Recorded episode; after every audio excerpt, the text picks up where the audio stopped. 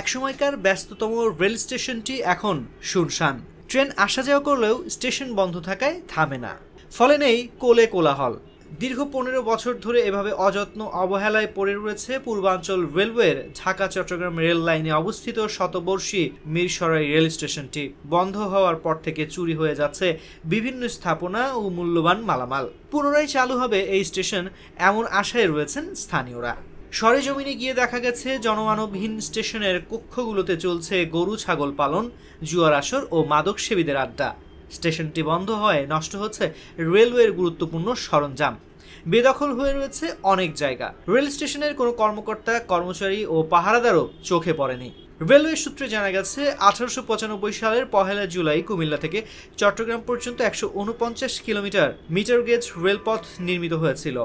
আসাম বেঙ্গলের রেলওয়ে থাকাকালীন সেই ব্রিটিশ আমল থেকে এই স্টেশনে নিয়মিত ট্রেন থামতো। ফলে পুরো উপজেলার মানুষ ছিল ট্রেন নির্ভর। ভ্রমণ, সবজি, ফলমূল, আমদানি, রপ্তানি সহ বিভিন্ন জরুরি কাজে ট্রেনই ছিল প্রিয় পরিবহন। এই সময় এসব স্টেশন থেকেই ভারত পাকিস্তানে মালামাল আনা নেওয়া হতো।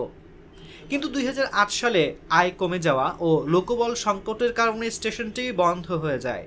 দুই হাজার ষোলো থেকে দুই অর্থ বছরে মিরসরাই সদর রেল স্টেশন উন্নয়ন কার্যক্রম শেষে দীর্ঘদিন পরিত্যক্ত থাকা এই রেল স্টেশনটি চালু করার জন্য রেল স্টেশনে আধুনিক সিগন্যালিং নতুন ডিজিটাল কক্ষ নির্মাণ, লাইন সংস্কার সহ বিভিন্ন আধুনিকায়ন কাজ শেষ করা হয়। কিন্তু পরে আবার থেমে যায় কার্যক্রম।